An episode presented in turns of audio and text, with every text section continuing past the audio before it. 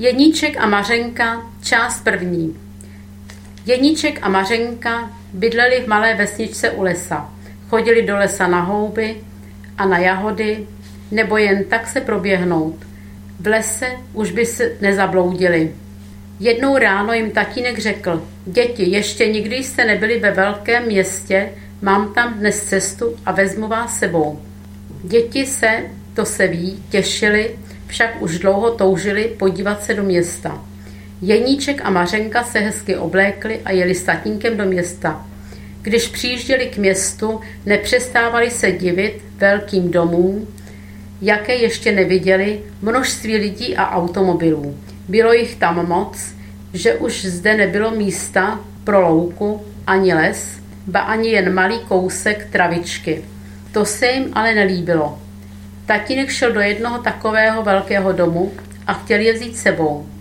Ale oba chtěli zůstat venku a prohlížet si ty velké domy okolo. Tatínek jim tedy řekl, aby zůstali na této lavičce, která byla u domu.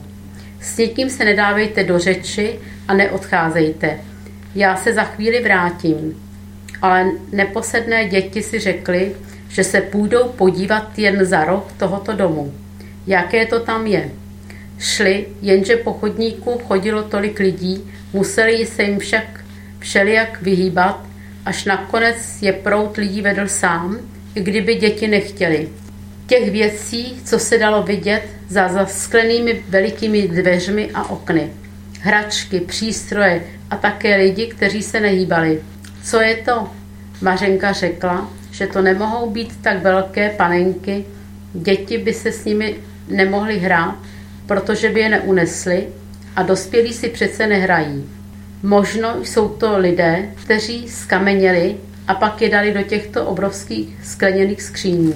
Děti šly dále a přišli k takovým zvláštním schodům, po kterých lidé vůbec nemuseli šlapat, ale které je vezly rovnou nahoru. Tak tohle ještě Jeníček a Mařenka neviděli. Tak to se jim to zalíbilo, že se vyvezli několikrát nahoru a dolů a na všechno ostatní zapomněli. I na to, že je tatínek už jistě hledá.